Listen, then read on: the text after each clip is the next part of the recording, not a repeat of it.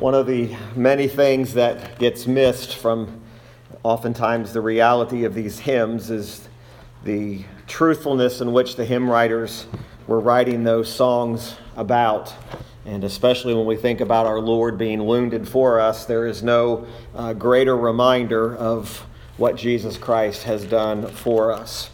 Well, if you would, go with me in your Bibles to Matthew chapter 8 this evening, Matthew chapter number 8 and we'll be looking at verses 23 through 27 with what I think will probably be a familiar uh, passage for many of us. Uh, I never want to make any assumptions about a text and never want to make any assumptions that people are aware of it. There certainly are times when uh, people are hearing things for the first time, or that through the Spirit uh, He will reveal to us something that we had not yet uh, witnessed. In this particular text, in these verses, we see uh, that the Lord Himself had given orders uh, to follow Him in the previous verses, and we saw how the Lord, by saying, Follow me, and we looked at the examples last week of those individuals who uh, the first man tried to follow with uh, just overzealous about following the Lord, and the Lord told him about how difficult of a life it was going to be to follow him and how he had not considered or counted the costs. And he reminded him about the life that he would live, and it would not be an easy one. That scribe was expecting a life of ease to follow the Lord. And of course, the second man um, asked to bury his father first, and we dealt with the Lord's response to that man. But in these verses tonight, we see that back in verse number 18, the Lord had given a commandment to depart unto the other side. So we pick up in verse 23 what the Lord had called the disciples to do back in verse 18. So we kind of look at verses 19, 20, 21, and 22 as an interlude, as Jesus had given sailing orders, if you will, to his disciples. So when we pick up there in verse 23, it says, When he was entered into a ship, his disciples followed him. And behold, there arose a great tempest in the sea, insomuch that the ship was covered with the waves. But he was asleep. And his disciples came to him and awoke him, saying, Lord, save us, we perish. And he saith unto them, Why are ye fearful, O ye of little faith? Then he arose and rebuked the winds and the sea, and there was a great calm. But the men marveled, saying, What manner of man is this, that even the winds and the sea obey him? We want to consider that thought tonight. What manner of man is this? What manner of man is this? Now, we do see that back there in verse 18 that the Lord had told them that they were going to depart unto the other side. Of course, there is some, uh, there is some idea here that the Lord already knew about the safe passage that would occur across this body of water. Uh, he did not say that you're going to get to the other side, and before we get there, we're going to endure a great storm, we're going to endure great waves. But he did say that we are going over to the other side. Uh, this would have been departing to the other side of the Sea of Tiberias, is where this sea would have been. And where the boats would have landed would have been in the country of Gadara. Now, Gadara is going to be important because next week, when we look at Gadara, we're going to see that familiar story of the men that are possessed with devils uh, and the exceeding fierceness of them. But this is the area in which they are going to land. Uh, this is would have been east of Jordan, and there is going to be a great miracle where Jesus is going to uh, rescue a man possessed with what's referred to as a legion of devils. Now, there's a couple of observations we're going to make tonight. We're going to take this passage, uh, not making the assumption that uh, uh, we don't see the obvious, but one of the obvious observations is the fact that Jesus chose to go by water. He chose to go by water. Uh, there were other routes. There were other ways to get to where they were going. They could have gone around. This is not a situation where the only way to get to Gadara would have been to go over or through the Sea of Tiberias. There was a way around to get there. But it's important to note that Jesus intentionally chose to go by water. Now, anytime Jesus chooses to do something like this, it is often for the purposes of manifesting some aspect or characteristic of his glory. In other words, this was not just going to be a uneventful trip across the Sea of Tiberias. Now, this particular sea was known to have uh, storms that would come up. Uh, it is known to have times when it would be uncertain. So, but keep in mind that Jesus chose to take his disciples across the sea, and it was for the purposes of manifesting his power. Secondly, second observation is we notice that not only did Jesus choose to go by water, we do see his disciples followed him. So they did get on the boat with him.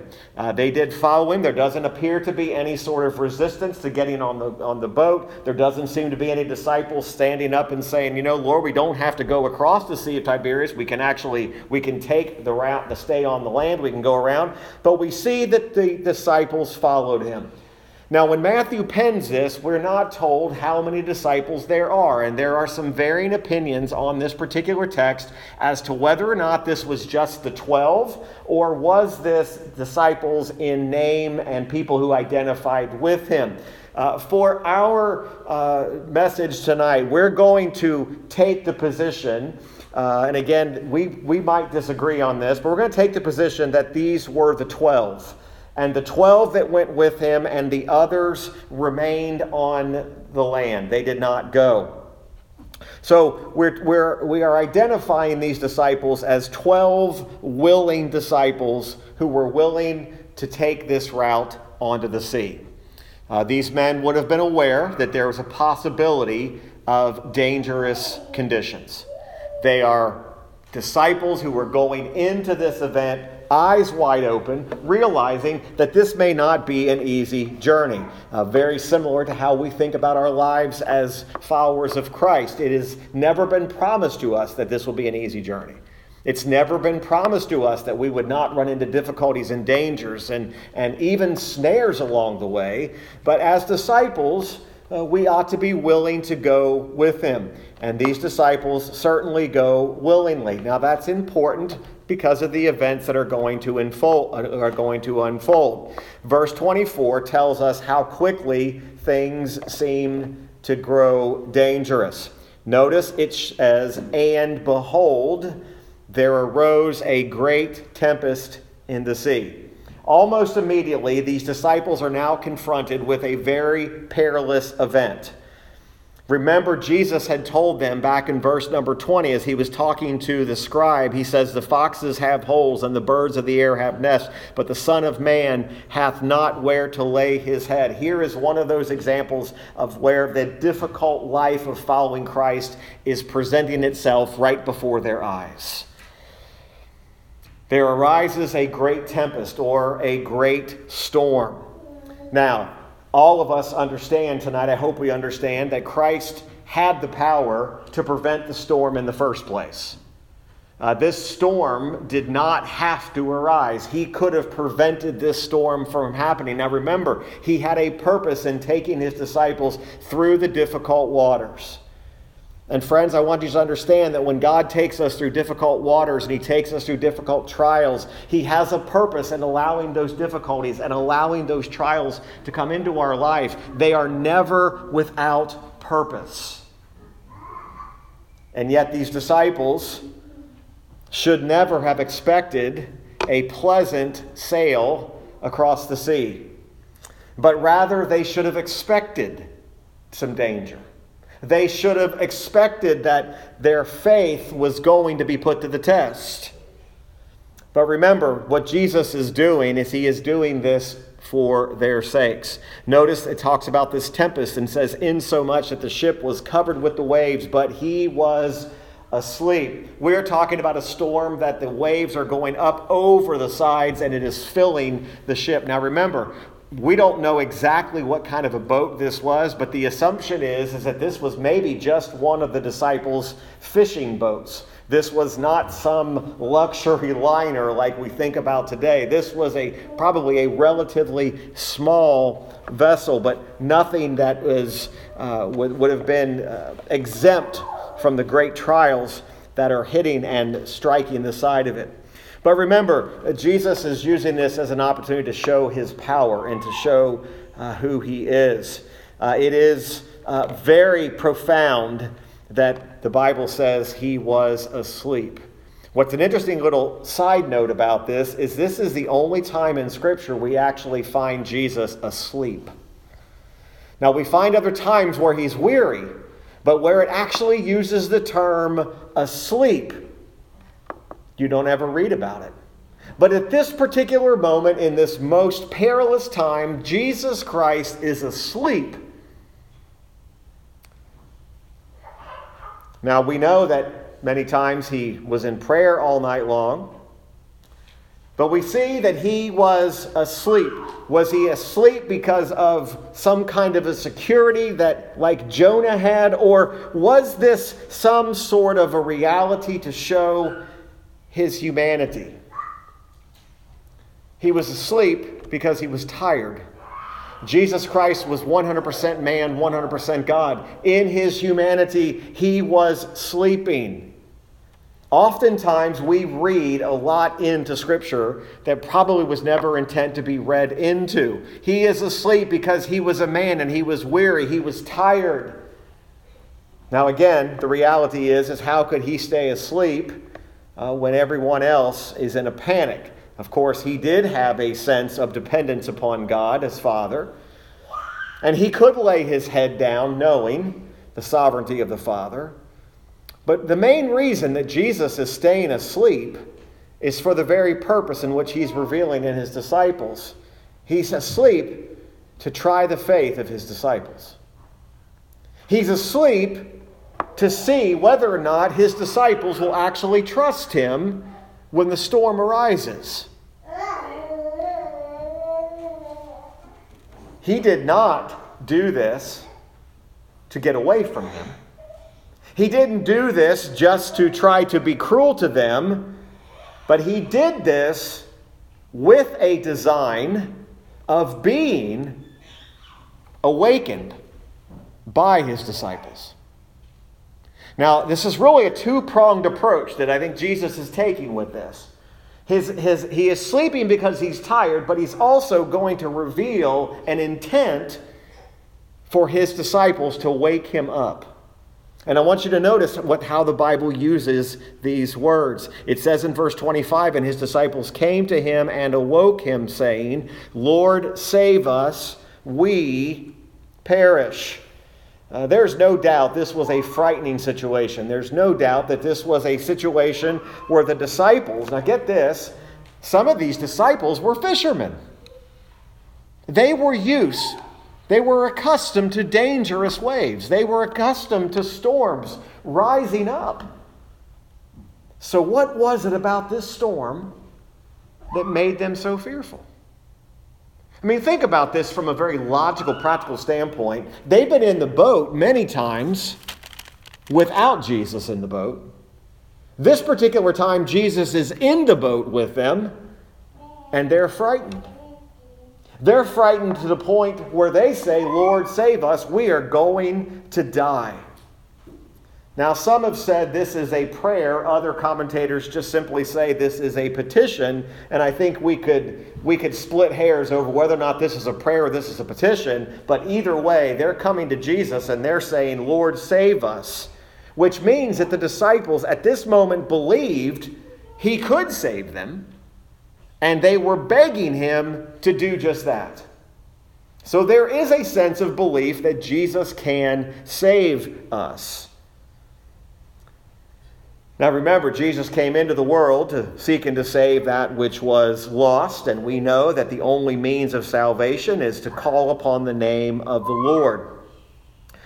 They call him Lord, and then petition him or pray, Save us. They were willing that Jesus was the only one in which could save them. Their plea was based on a real fear of death. We perish. This is the actual language of fear. When you are scared to death, we've heard that, right? Here is the principle of being so frightened that you think the next step in this situation, certain death, is on the doorstep. They were looking upon themselves and they looked at their situation. They looked at the water. They looked at the waves. They looked at the ship. They looked at the circumstances, they looked at what was going on, and they said, This is only going to end one way. We are going to die. We perish. But notice as they awaken Jesus, they look to him as the only means and the only way that deliverance can be accomplished.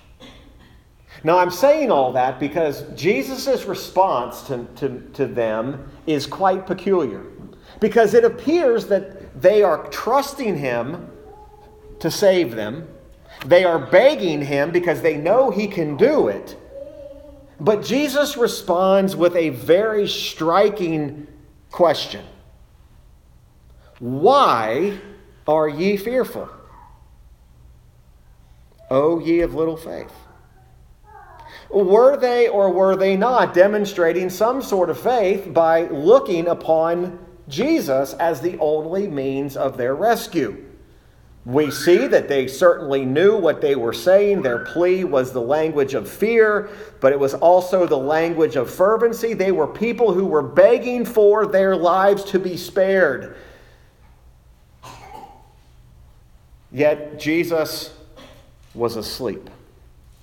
He was asleep in order to draw out of them this opportunity to call upon him in full assurance and in full faith.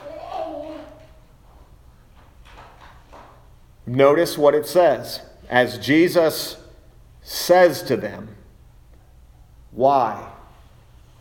Why are ye fearful? Now, this is a rebuke. This is more than just a strong dislike of. This is a strong rebuke. Now, let me establish something here. He is not rebuking them for disturbing him, right? He, Jesus is not saying, Why did you wake me up? He's not bothered by that. But what he is disturbed by is because they have disturbed themselves with fear. This is not Jesus saying, You know, I was resting very well until you came and bothered me. Why are you bothering me? What he's disturbed by is the reality that why are you so fearful? Now, notice the pattern. Jesus rebuked first, and then he delivers them. Notice it's not the other way around. He doesn't deliver them first and then rebuke them. He rebukes them first and then he actually does deliver them. In order for Jesus Christ to prepare us for the mercy in which He is about to give to us, even in the mercy He gives to us in our salvation, we must be rebuked and reproved for our sin first. He rebukes their sin of fear. Notice this. Why are ye fearful? He's speaking to his disciples. His disciples are fearful.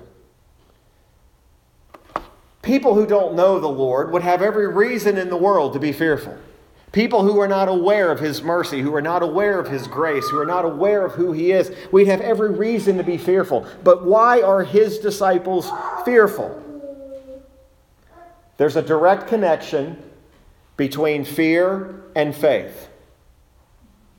That's what Jesus is pointing out. He's disturbed by the lack of understanding about where their fear is coming from. They are fearful because their faith is little. That's what Jesus is drawing out. O ye of little faith is directed at the reality that the spring and the cause of your fear is little faith. He's not telling them you don't have any faith. He's not telling them that you are not my disciples anymore, but he is saying that my strong dislike is for the fear that is disturbing you because it is directly connected to your faith.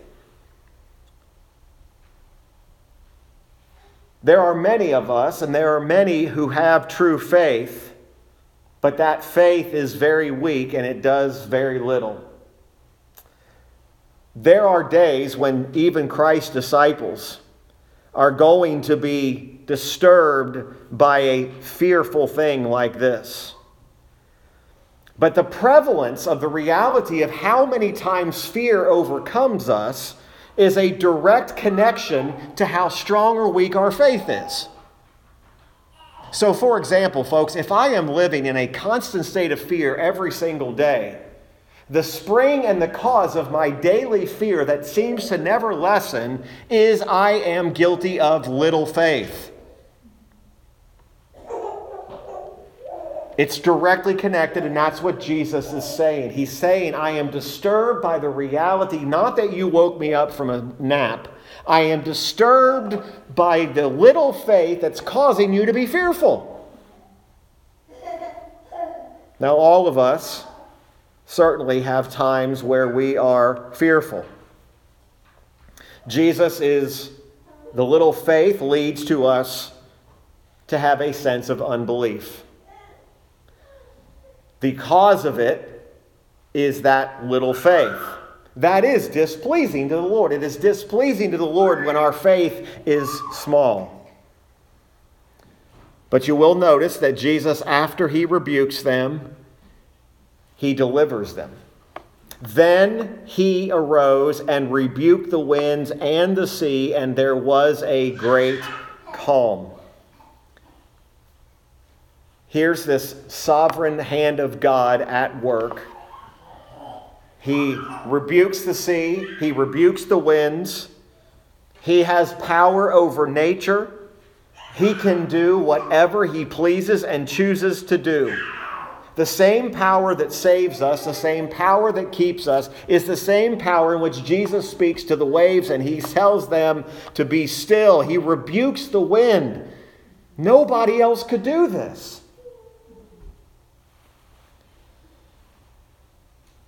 Notice how easily he solved the problem with a word. He rebuked the wind and the sea. It's as simple as this He told it to stop, and it stopped. We know Moses commanded the waters with a rod. Of course, that was the rod of God. We know that there's this absolute dominion that God has over all things, over the creatures of the earth, over all every body of water, over everything that he has created. And yet look how easily this was done. He just simply said stop and it stopped. But not only want you to see how easy it was, but how effective it was. Look how suddenly everything came to a dead stop. It went from wind and sea coming up over the boat to dead calm. Now, if you've ever been anywhere near an ocean during a storm, even when the storm passes, that water remains choppy for a while. This went to dead calm. This went to like like glass, like a sea that looks like a sheet of glass. That is effectual power. That is power that says there is no one else. All of a sudden, this storm that normally would have waters that are still raging, water that is still maybe white capping, comes to a dead stop. Which, by way of application, should have ended all fears and strengthened the faith of these disciples to where they became nothing else should ever disturb us. I'd love to say that this is the last time the disciples ever deal with little faith, but it isn't.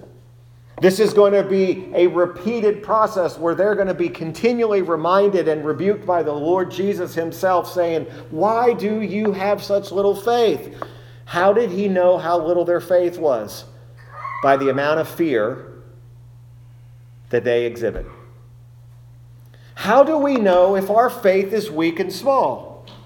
By how much fear we exhibit, or how much fear maybe nobody else sees. Fear is directly connected with our weakness or strength of faith.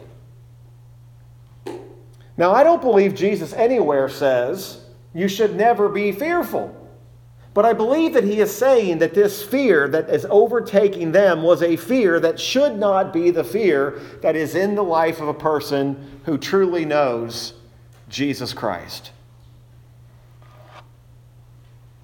Now, notice that all of this happens, and an immediate response, verse 27 but the men marveled. This is an excited, excited astonishment. They are blown away that Jesus simply spoke, and they ask, they ask that question What manner of man is this? What type of a person can speak to the wind and the sea and have it just stop? What kind of a person can do this type of miracle?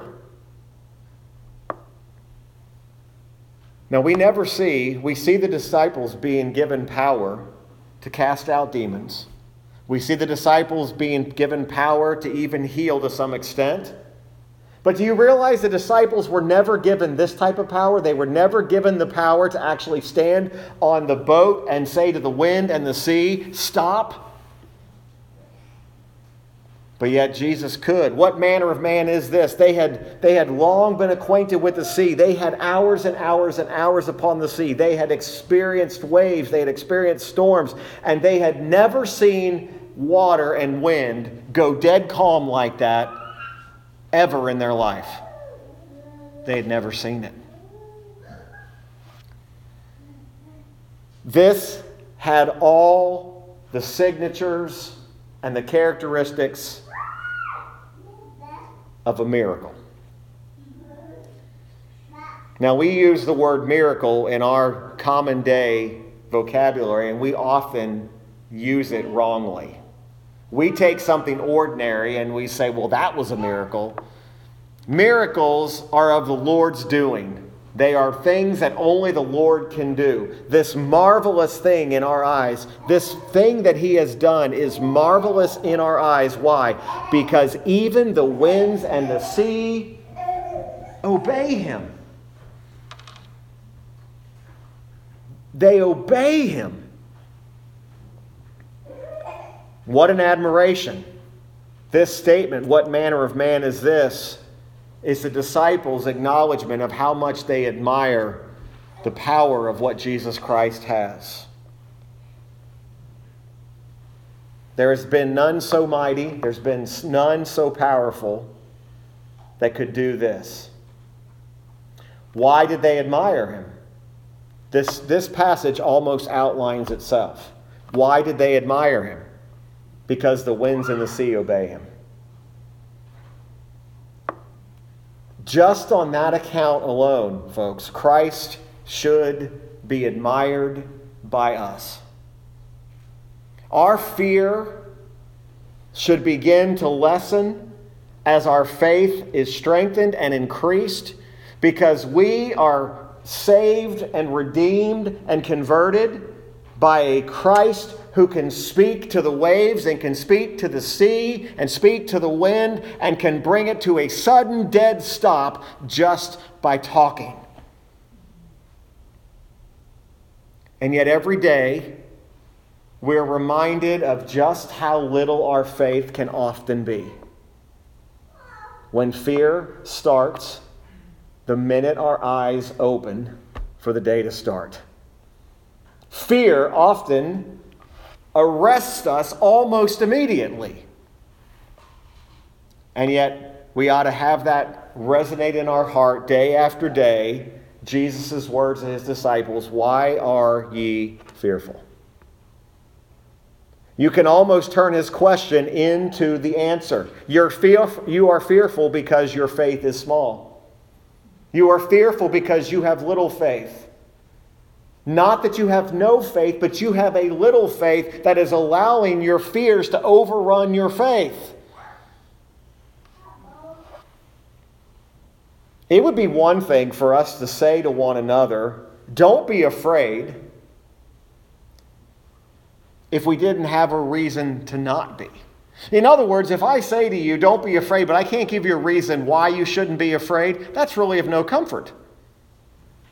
That's mostly just wishful thinking. Don't be afraid, um, it probably won't happen.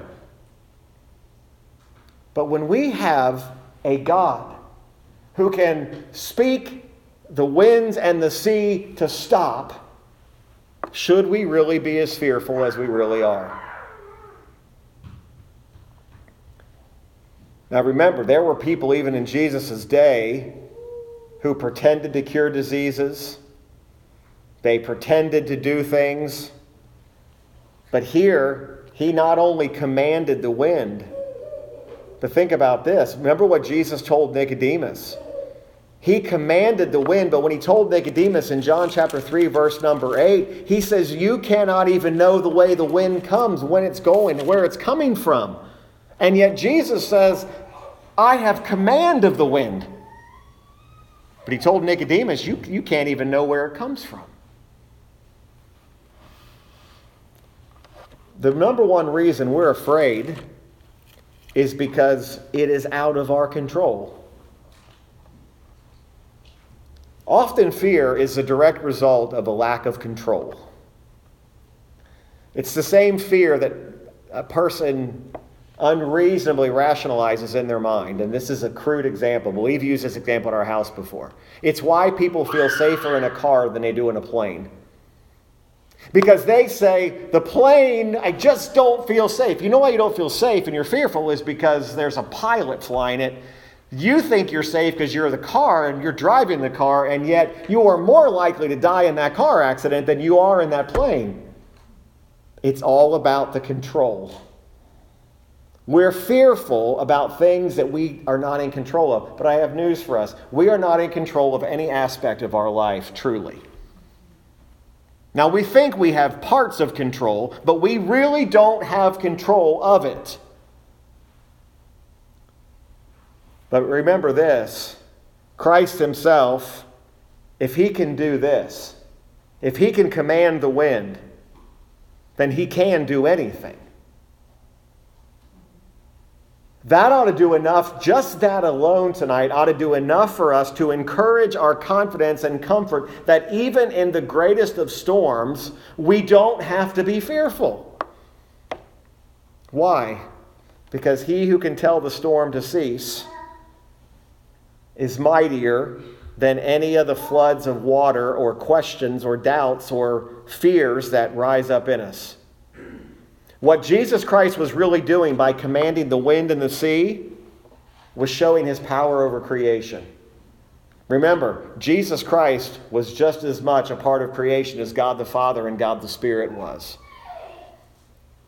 The same one who created the world, the someone who made the world, the moment he rebuked creation, even the waters had to cease. The wind had to stop. Upon his word, the storm stopped. Now, listen, you and I don't know anything about what we're going to face.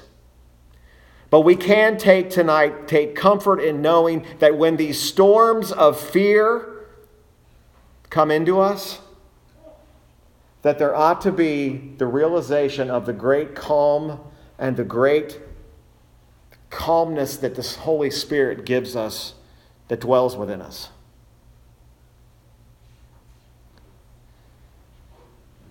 What manner?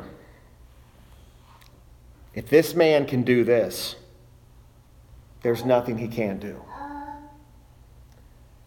if he could save your soul, think about this. If he could do the greatest need, could atone and pay for your sin, there is nothing in this life that he is not capable of dealing with.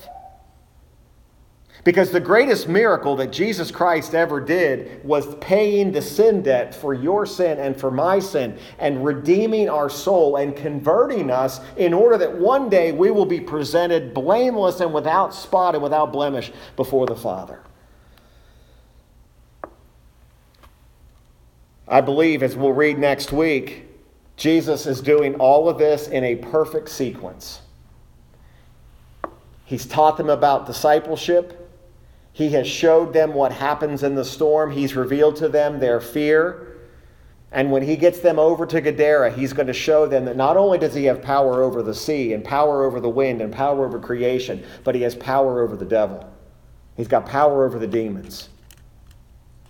That Satan, at no point in time, a demon at no point in time, can have power and control over you unless the Lord permits it. That ought to bring us great calm.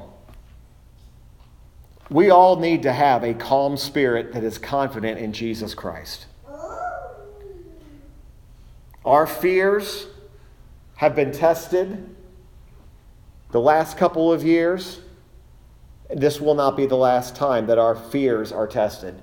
But remember, it's not our fear being tested, it's our faith that's being tested. Because how fearful we are indicates where our faith really is.